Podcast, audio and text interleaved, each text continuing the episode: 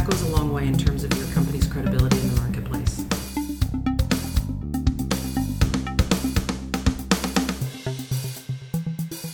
Welcome to this episode of the TMX Exchange Feed podcast.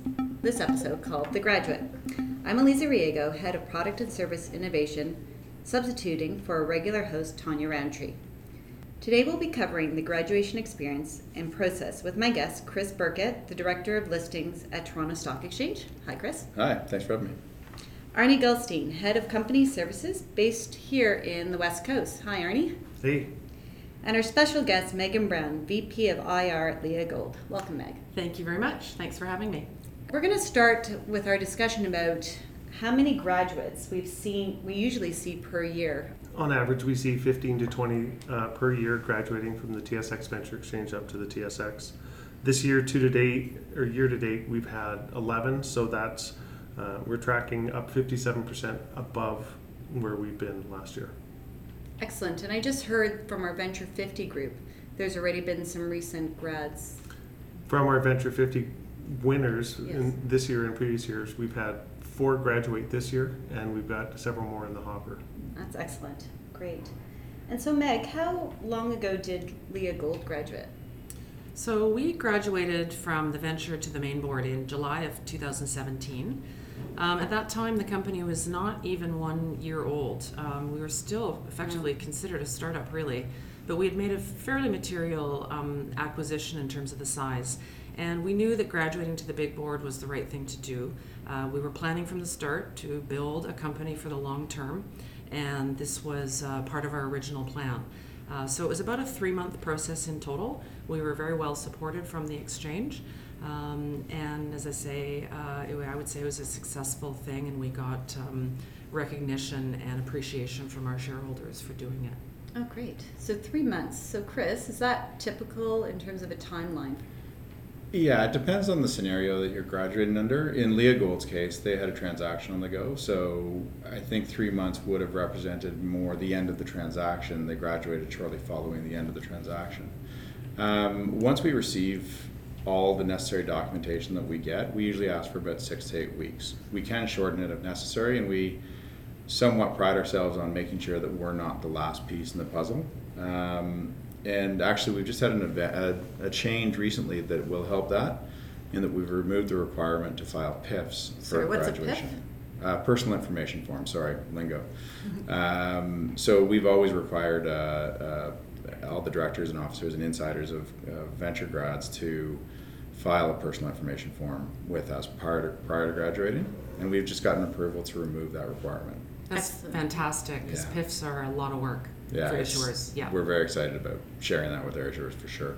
So, that's effective immediately in terms of the change. It is. We have the approval. There's a couple more approvals coming down the pipe, so it's not baked into a rule quite yet. But we're as as of now, we're waiving the requirement to file PIFs. So Excellent. yes, Okay.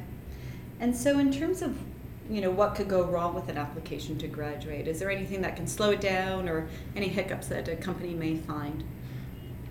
Honestly, uh, the biggest problem with graduations are expectations.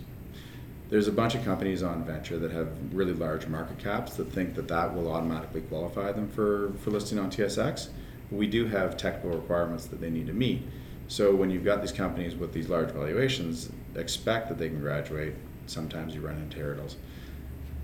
The the higher valuations come as a result of, say, a speculative mining asset or potentially an industry that's really heated up over the past two years, say, um, but companies that haven't really reached the stage of reaching commercial commercialization and incurring revenue, and that's really what we look for. We look for a little more gra- uh, sophisticated businesses or a little more uh, mature businesses that are further along the business cycle.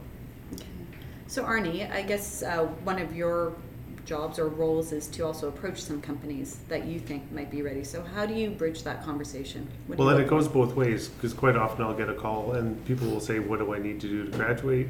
Or uh, we'll have an idea of a company that is probably ripe to, to come up, and it, it starts with market cap, and we look at a market cap of around fifty million dollars, and then loosely speaking, we look at the sector specific requirements.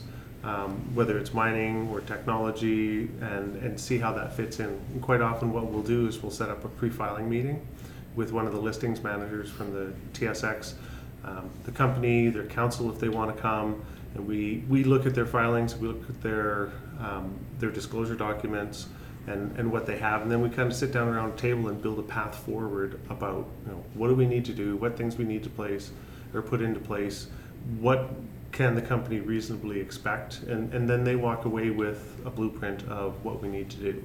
Right. Uh, Meg, in your experience, have you worked for, uh, I guess now you're working for a Toronto Stock Exchange company, but have you worked for other venture companies in the past? I have. I've worked for large cap, small cap, micro cap, and everything in between. I actually started my career working in, at the time, what was considered mega cap, Okay. Um, a little company that you may have heard of in Calgary called Suncor. Sure. Um, I later worked for Placer Dome, which again at the time was a very, very large issuer. Um, after Placer Dome was sold, I worked for a number of very small startup microcap companies, all in the mining space. Um, so I've really seen the full range of, um, of listed issuer experiences. And so now having that experience and, and uh, knowing kind of gone through that graduation, what are some of the benefits you've seen uh, through Leagold as a result of that graduation?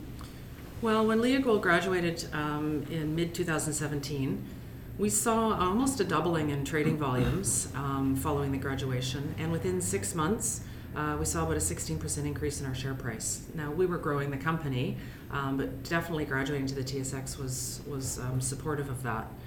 Um, it certainly lifted the company's reputation and demonstrated that there was a higher level of trust placed on us by the exchange. And I think that goes a long way in terms of your company's credibility in the marketplace.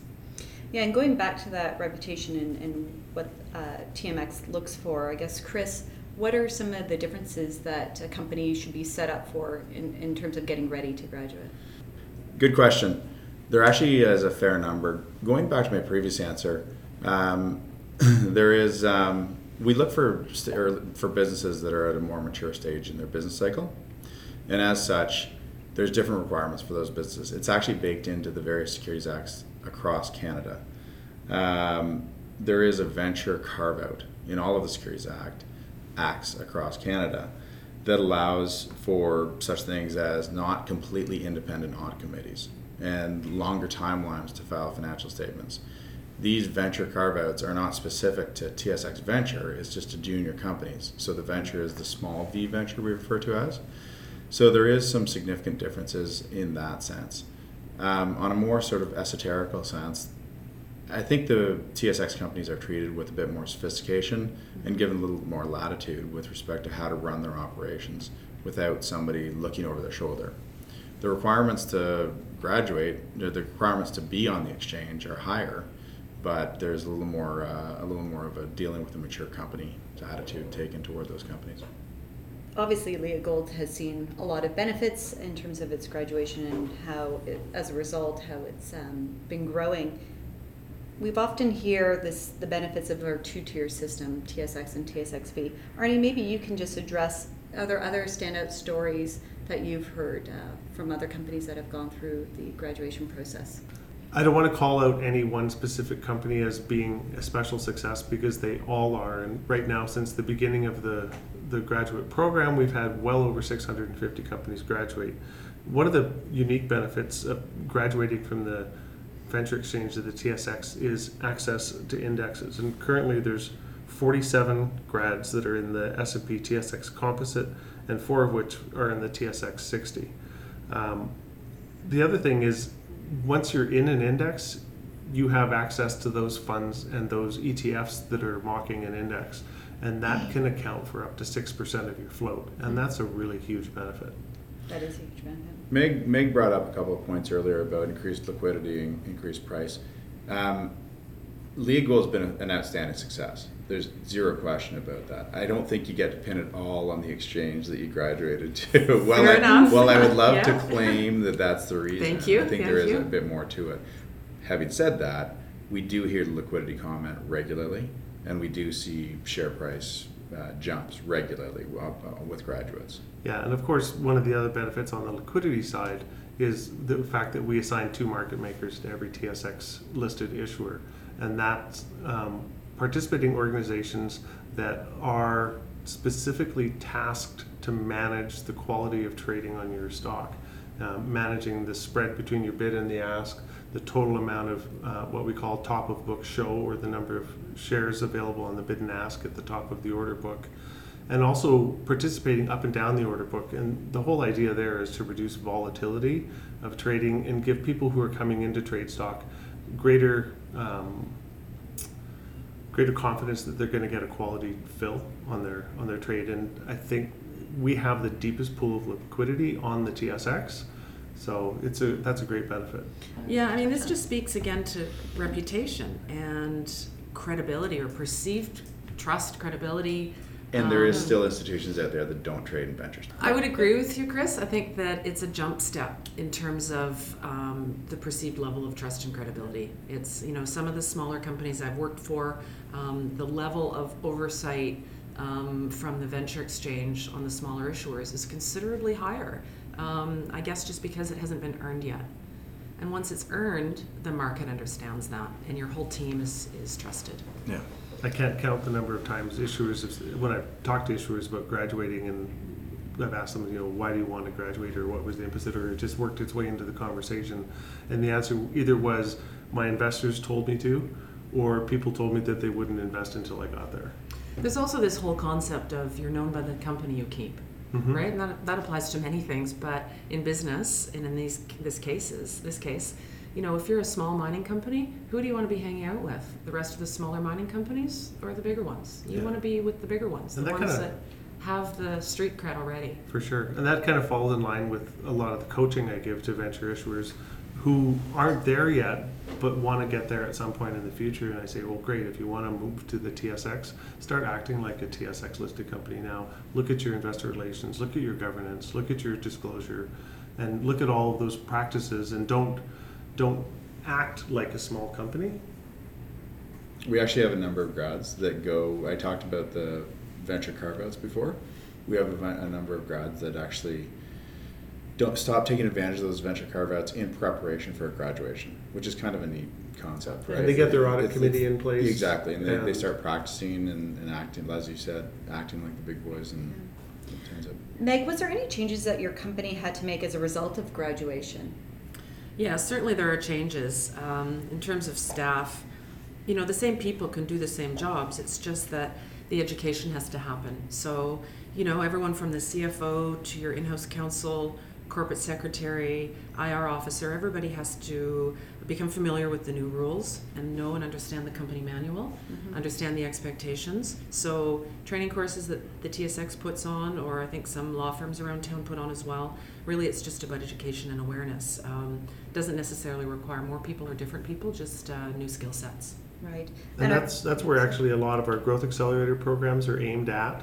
Is we've got specific modules on all of those things: governance, investor relations, disclosure, how to do the various different things um, that you need to do, interact with IROC, etc.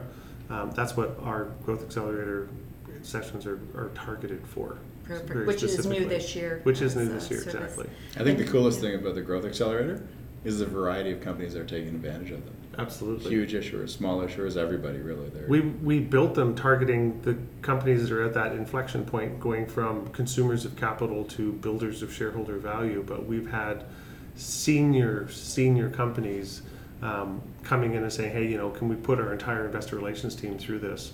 Um, and where on the front of the company, it's a very senior issuer, but when you go behind the wall, they're made up of people with various levels of experience and knowledge, and they're using the Growth Accelerator program to, to bolster their the and even out the learning with their staff. And so, uh, any company that's probably thinking of graduation should probably contact Oh, 100%. uh, their head of company services to go through the program. Yeah. So, just on that though, Arnie, um, I know Meg, you talked about our company manual, and the TSX company manual is available online, so anybody can go and read that as well. But uh, Arnie, used a lot of statistics. Where you know some of that information, I know that it's available. What are other sources uh, for this information that we have? Well, I'd start off with our market intelligence group page. If you go to tsx.com slash mig or maybe it's tmx.com slash MIG. I think it's both. TSX.com. Yeah, tsx.com slash MIG for Market Intelligence Group. And there's just a whole raft of information, trading statistics, lists, or lists of all of our issuers, new issuers, grads, um, a, a massive data dump on that page. Excellent. So I want to thank you all. There's just one last question that I ask uh, usually at the end of these podcasts: is what advice would you uh, give to a potential uh, company looking to graduate? Graduate. I'll start that off. Talk to us. Set up a call, set up an interview, set up or some kind of meeting at some point in time, and talk to us. And let's identify all the issues early, identify them so that we can take care of them and knock them off one at a time. It always works out better. Nobody hates surpri- everybody hates surprises. Right. My bit of advice, I think, would be um, don't wait. As soon as you meet the criteria, make the jump. There's so many benefits to being on the big board. And again, back to my comment about you're known by the company you keep. I've always thought that, you know, you could make an analogy to real estate. You never want to have the greatest house on a street with small houses. You want to be in the little house on the street full of mansions. And so um, I would say the same for any issuers thinking about graduating. Uh, start looking at it now and, and just take the leap. Yeah. So basically, in line with what we talked about before, is is look at where you are now, in terms of whether it's your investor relations, your corporate governance, or or how you're running the public side of your business, and then measure where you want to get to, and start putting things in place to to close those gaps. Excellent. Well, Chris, Arnie, Meg, I really appreciate your comments. Thanks so much for joining us today. Thanks for having us. Thanks for Thanks a having lot. us.